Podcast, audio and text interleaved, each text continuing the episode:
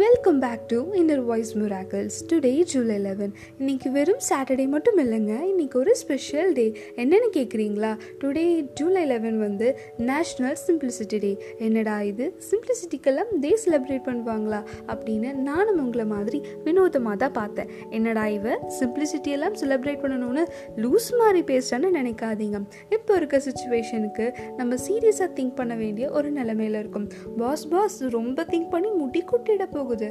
அப்புறம் அதுக்கு நான் பொறுப்பு கிடையாது. இப்போ இருக்க காம்ப்ளிகேட்டட் வேர்ல்டில் mobile phones laptops and modern gadgets எல்லாம் அழைய விருந்தாளியாக நம்ம டே டு டே ஹேபிட்ஸில் நம்ம இன்க்ளூட் பண்ணியாச்சு. இன்னும் சொல்ல போனால் அதெல்லாம் இல்லாமல் ஒன் மினிட் கூட நம்மளால் சர்வை பண்ண முடியாத ஒரு லைஃப்பை நம்ம வாழ்ந்துட்டுருக்கோம் அதுக்குள்ள என்ன ஆடம்பரமான லைஃப் இருக்குன்னு நீங்கள் கேட்டிங்கன்னா நீங்கள் ரியலி உங்கள் லைஃப்பை ரொம்ப மிஸ் பண்ணிட்டு இருக்கீங்கன்னு தான் அர்த்தம். நீங்கள் டெய்லி கேட்ஜெட்ஸ் கூட டைம் ஸ்பெண்ட் பண்ணுறது தான் உங்களை ரிலாக்ஸ் பண்ணுற ஒரு ஹாபியாக நம்மள பல பேர் சொல்கிற விஷயமா இருக்கு. இப்போ எல்லாம் என்ன பண்ணுறீங்க அப்படின்னு கேட்டால் ஒன்றும் இல்லை சும்மா ஃபோன் தான் அப்படின்னு எல்லாரும் சொல்ல ஸ்டார்ட் பண்ணியாச்சு.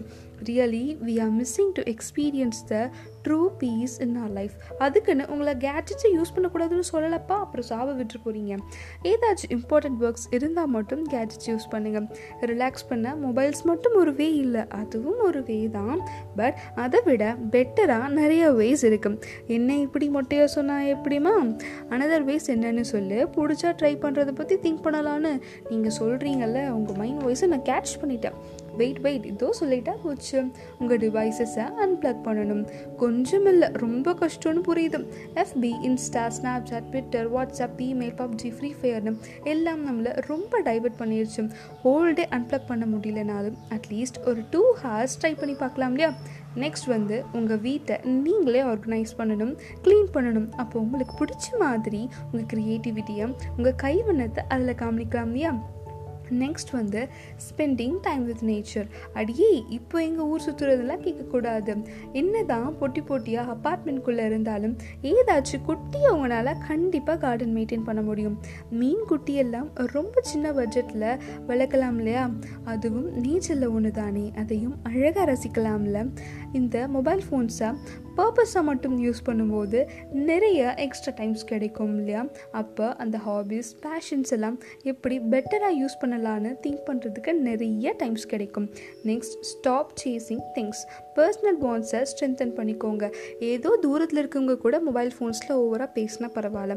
பக்கத்தில் இருக்கவங்க கூட கூட நம்ம வந்து டெக்ஸ்ட் மெசேஜ் தான் பண்ணணும்னு நினச்சிங்கன்னா அது ரொம்ப வேஸ்ட் ரொம்ப பக்கத்தில் இருக்க ஃப்ரெண்ட்ஸ் கூட ஒய் டெக்ஸ்ட் மெசேஜஸ் போய் ஃபேஸ் டு ஃபேஸ் பேசுகிறதுல தான் அழகான சந்தோஷங்கள் எல்லாம் இருக்குது ரியலி இதுதான் சிம்பிள் லைஃப்னு சொல்லுவாங்க அப்ரிஷியேட் த சிம்பிள் திங்ஸ் ஒன்று சொல்லட்டுமா boss happiness it's not about making your life a series of competition it is about finding happiness in simple things a simple life is a true way to get happiness in life a simple life is a happy life அதனால எளிமையான வாழ்க்கையில் அழகான சந்தோஷங்கள் நிறைஞ்சிருக்கு. அதை நம்ம தேடி கண்டுபிடிச்சா ரொம்ப அழகாக இருக்கும்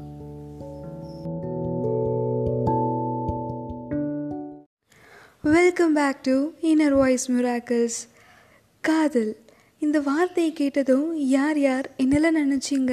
என்னதான் நம்மள பல பேர் முதல் காதலில் தோற்றிருந்தாலும் அவங்களா இரண்டாம் காதலை பற்றி நினைக்கும் பொழுது கொஞ்சம் தயங்கி தயங்கி யோசிப்பாங்க. ஆனால் அந்த இரண்டாம் காதல் அவங்க வாழ்க்கையாக அழகாக மாற்றுச்சுன்னா எப்படி இருக்கும்? அதை கவிதையாக பார்க்கலாம். என்னவள் சிரித்ததும் பிரமிக்க வைக்கும் உன் புன்னகையை முழுமையாக காண்பேன் என்றும் உலகமே சிறிதாகிவிட்டது. நீ கொடுத்த சோற்றில் ஒரு பருக்கை போல். காதல் வந்து அழிந்தது என்று எண்ணினேன். என் இறந்த காலத்தை மீண்டும் உயிர்ப்பிக்கச் செய்தாய். என் உயிர் போல். கைகள் ரெண்டும் நீங்கினேன். சந்தோஷத்தில் வரும். உன் கண்ணீரை துடைப்பதற்கு என் வார்த்தைகள் தடுமாறின. உன் மையல் பார்வையில் அந்த நிமிடம் என்னை நானே மறந்தேன் கள்ளி. காலம் முழுவதும் என் இரண்டாம் அன்பான தாய் நீதான். உனக்காக நான் அளித்த காதல் பரிசு என்னவென்று தெரியுமா?